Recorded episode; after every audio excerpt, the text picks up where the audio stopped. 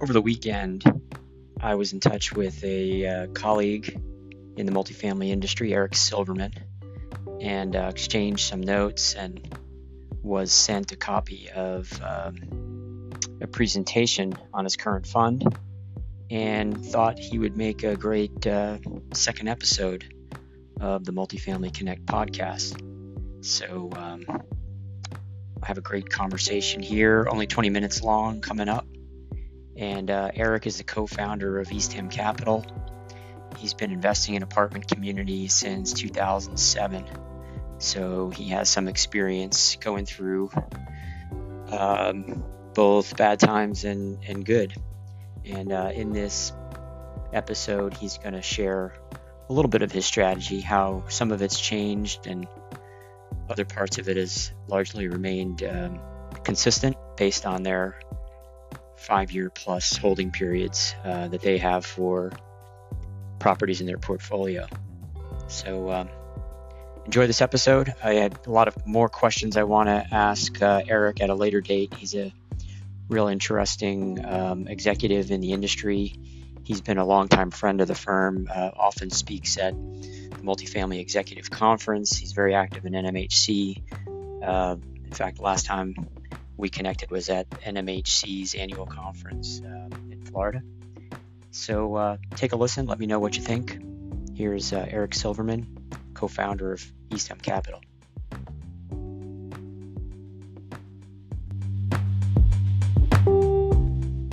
Last time we saw each other was back at NMHC in January, and you were extremely busy then. Um, obviously, a lot has happened since then. What were you uh, What were you spending most of your time working on then, and has has that changed dramatically uh, to this date, and, and what you're spending your time on now? Uh, sh- well, yes and no.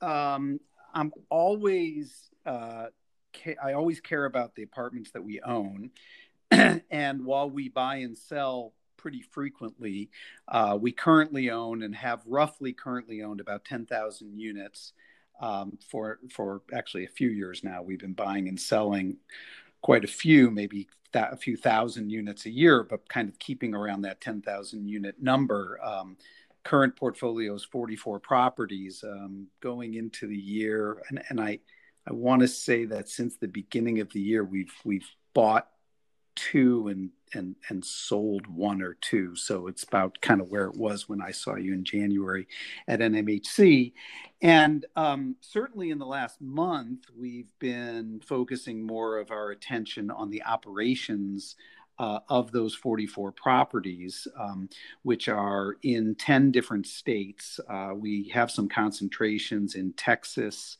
Indiana, um, North Florida. Those would be our uh, the areas that we have the most properties, but we're in another, I guess that's three states. So we're in another seven states.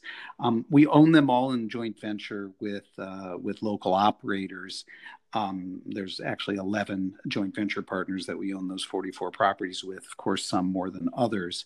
And so, one of the things that we've been doing most recently is sharing information on an anonymous basis, if you will, between those 11 JV operating partners. Um, what kind of letters are they sending out to their residents? What actions are they taking? Um, even over the weekend, I forwarded uh, a good article from the NAA about, I think, 10 steps that people are using to, um, you know, work with their residents today, given the situation with COVID 19. So I'd say in the last month, we've certainly been doing more of that. Uh, however, um, importantly for our business back in January at NMHC when you saw me, I was much more focused on the pipeline of what we might be buying, um, which, as I said, we do in joint venture with operating with operating partners. Um, our, our, our quarter up until you know that finished just at the end of March. Um, frankly, we saw a ton of deals and um, we did very little. Um, I would say that going into this crisis, prices were high. As you know, interest rates were low. Um, and uh, pricing was high, and we didn't uh, we didn't add anything. Um, I apologize that yes, uh, from a couple doors down is a dog of mine barking. So No uh, that's welcome to COVID nineteen Yes, world. Even this though is my a new world. door to my study is closed, the the dog is barking. Sorry uh, about that one. Um, so you know what what the decision that Matt Rosenthal and I made, we run the company, as you know, uh, going into this was we are open for business, and um, we realize that there will likely be opportunities uh, on the buy side for properties in this market. And the reasoning is relatively simple for us. When we underwrite a new purchase of a multifamily property, we typically underwrite a five year hold. Uh, we don't buy and hold forever. Uh, but we don't flip them in, you know, six months or a year. And so when I look out today and think about where will we be in two or three years from now, well before our kind of five-year hold expectation, um, I see a lot of good things in multifamily. I see a lot of good things in our area, which I think would colloquially be considered workforce housing. Um, our average rent across those properties is $950 a month. Um, we probably have some units in some markets that are in the 650 range, and we probably have some units in some other areas in the 13, 1400 range. But kind of our average rent is, you know, a thousand bucks, 950 to be exact. So um, I'm thinking that that will be an area that there will continue to be demand for. Um, housing is, uh, you know, obviously a core need uh, at all times, and I'm very, um, you know, optimistic about where the market will go. Um, although I do think we're going to have a year or two of difficulty getting from here to there. So, um, you know, going into this, we were doing what we always do, looking for apartment properties to buy and own with great joint venture partners. Um, and now we are doing the same thing. Um, the the projects that we're working on right now, we're seeing about a 10% discount to their pricing uh, right before the market, uh, right before this uh, situation hit.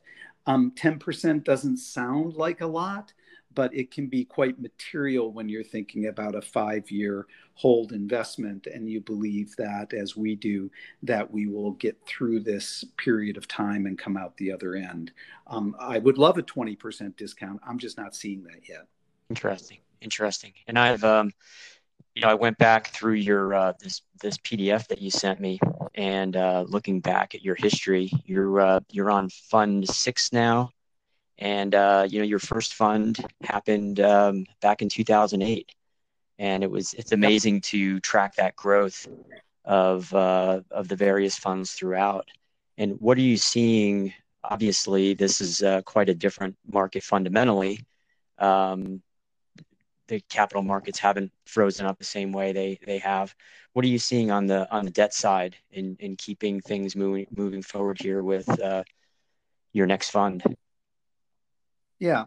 Um, Fannie and Freddie are active in the markets, and there was a lot of turbulence in their pricing in the last few weeks. But I looked at a spreadsheet from one of the major brokers this morning, and the the spreads have tightened back up, uh, certainly relative to a very low uh, basis of the treasuries. You know, a ten year treasury at uh, seventy five basis points, give or take.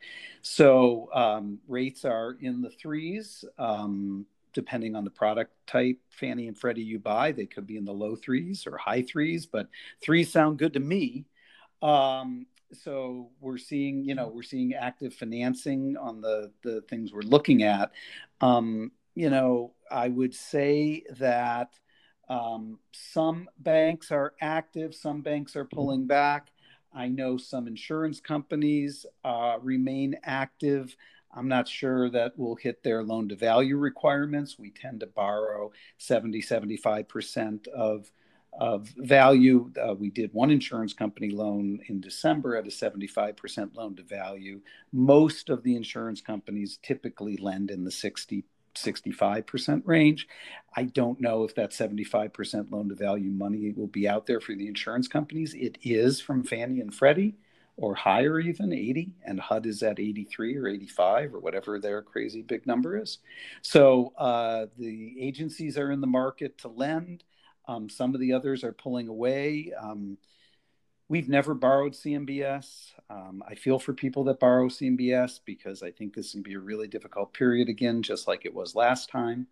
Um, and um, I don't think CMBS will be able to to put too many deals together, um, especially because often those deals are commingled with other real estate types, which are clearly not doing as well as multifamily. Um, things like hotels and shopping centers, to name two. Yep.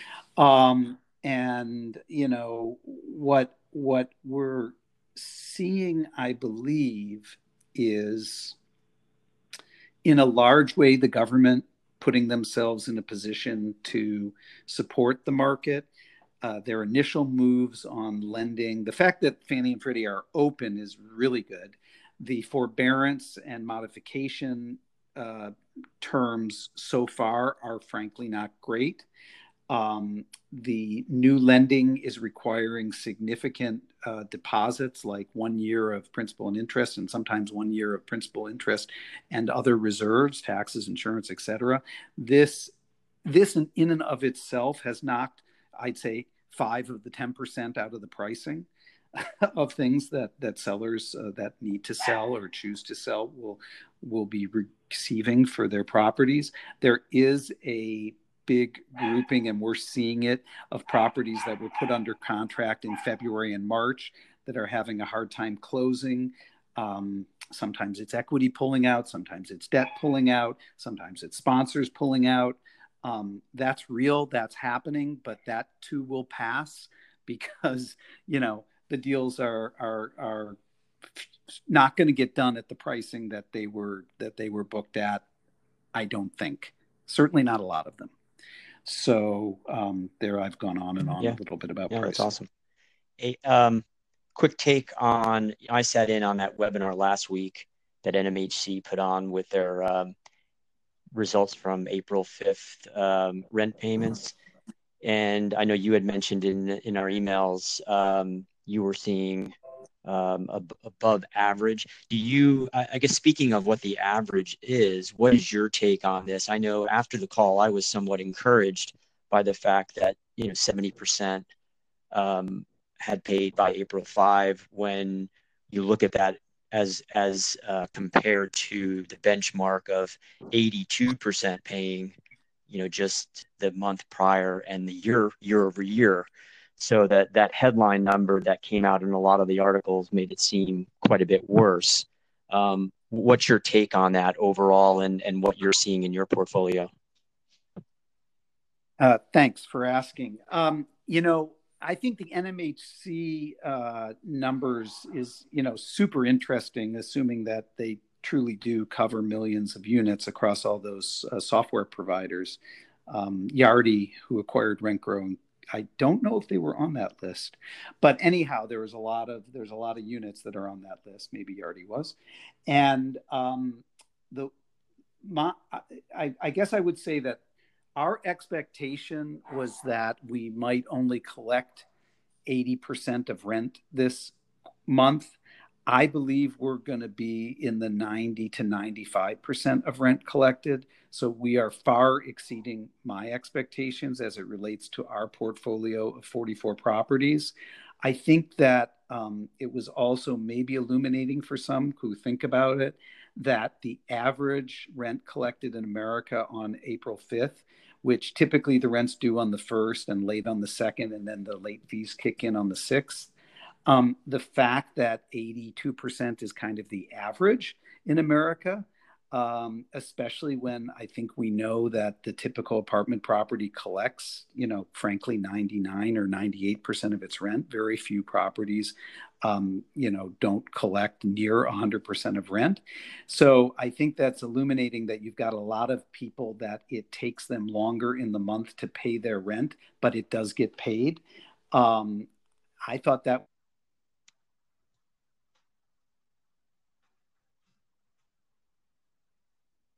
the the the headline number of 69 or 70 percent collected um, i think that'll trend up i've got it booked in my calendar 11:30 East Coast time every week for the next 7 weeks to listen to that yep. podcast and to listen to that report. But I guess my takeaway just to be blunt is that things are not as bad as we had feared and the market is doing a good job of collecting rent, which is a critical component of, t- of, of helping and taking care of people right now in this time. Excellent. Yeah, that, that was kind of my takeaway as well. But I, I'm hearing that from you is um, especially given your focus in the workforce housing kind of segment is uh, is, is pretty reassuring. Um, I know I, I promised to get you out of here in 20 minutes. I wanted to um, you know, you've been a value add investor, and I want to just ask you uh, one more question around that with regards to do you see that strategy changing um, going forward as as far as the new fund goes and maybe how you approach uh, your strategy? I, I, do, and I, I, think what was going on in the industry and why it's been difficult for many longtime players to buy over the last few years is that the the the the, the strategy around value add used to be that you could see a higher value by putting more capital in, uh, not just fixing, fixing deferred maintenance, but also adding you know uh, improvements. And um, the the issue was that the pricing started to move to well, of course, if we add things, we're going to get these higher rents, and and so so sellers were able to capture kind of as much of the value as if they had done the value adds. So, do I think there will be more value add kind of on the other side of this um, coronavirus? and COVID 19 virus, do I think there will be value add? Absolutely, because this is what we do. Apartments, you know, they don't live, you know, they don't sustain forever. You've got to improve apartments. Um, you know, the stuff that was built five or 10 years ago, if we project out five or 10 years, that's going to need to be value added as well the thing that's different that's going to come out differently i believe in the next few years and coming out quickly is that the values are going to be more realistic as it relates to well what is really the in place situation and how much risk quote unquote do you want to take to do the value add as opposed to the seller reaping that. I think and i'm a big seller. Look i'm trying to sell these things too. But uh, but the reality is that i think there will be more realistic pricing of properties that need value add where people will not be able to capture let's call it the premium of the opportunity for value add uh, will be captured more by the buyer and the value adder than it will the seller my two cents. Got it. Got it. And then um, you mentioned early on the, at the opening of uh, the call here you're communicating with your uh, manager developer partners in these joint ventures you know pretty regularly how much do you find now that your involvement in specification and you know value add is going to be more uh, hands-on, less hands-on? I mean, um, how does how does that typically work, and how might that work going forward? Well, it's going to be the same at Eastham Capital. Um, our our goal is to pick great operators. It's more important to me than to pick great deals. Uh, obviously, we see a lot of deals, and we like some better than others. But I will much quicker do uh, do a an investment with a partner that especially one that we've worked with in the past and that we like and trust i'll do that much quicker than i will do some screaming deal that looks great from a group that for whatever reason i don't feel as comfortable with. So the the point is i don't think we're changing a thing um, we've been buying the same way since we started Eastham, and frankly, before that. I think we'll keep doing it the same way. I think we'll keep running the properties the same way. We will rely, and I use that word very poignantly, we will rely on the quality of our joint venture partners. All of them are local to the market, all of them have skin in the game as it relates to the investment in the property, and all of them self manage. That has been our strategy for 13 years. Oh, and all our properties, we always focus on lots of cash flow and spend less time focusing on appreciation. We love getting it when we can, but our focus has always been cash flow based. And so those are the rules. They're on the first page of my website. If anybody wants to check out easthamcapital.com, especially if you've got a deal that you want us to, uh, you want our equity for. So a little pitch for Eastham Capital to the sponsors out there. But um, if you meet those criteria, we call them guidelines or rules, um, we're really excited about it. That will not change one iota. That's our, our business is our business, same before and after. That's great. That's a great way to sum it up and uh, and close uh, this episode. And you have to promise to uh, to come back when I uh, when I gain a, uh, a following here, Eric. I'd love to have you back, and so many other questions I want to ask you. Just um, about your history in the business. But um, and I like, and I also want to ask you at some point. Um, I love your uh, your tagline on the first page of the presentation. We fix properties, well, not neighborhoods. Um, we've trade, which we've trademarked. Yes, that's I see that. And and by the way, that's the fourth rule, which I didn't mention. Yes, so it's great stuff. Uh, great presentation here. Um, I think uh, you're doing a great job, and appreciate you uh, communicating with me and the audience and lot of my colleagues I, here at Hanley Wood. I just, can I just put in one good pitch? Yeah. Uh, I so so hope that the MFE goes off at the end of September or early October in Las Vegas. Uh, may we all be there, God willing, to celebrate uh, our time uh, in quarantine and hopefully back out in the real world in the fall. I can't. Uh, no, no, one can can say that will happen, uh, but I certainly hope it will. Thank you, Eric, and I, I'm have my fingers crossed that we can uh, be back at it by then on September 30th. And uh, okay. I look forward to seeing you. Excellent. Thanks, okay. Rob. All Thanks right. for your time. Thank you. Bye bye.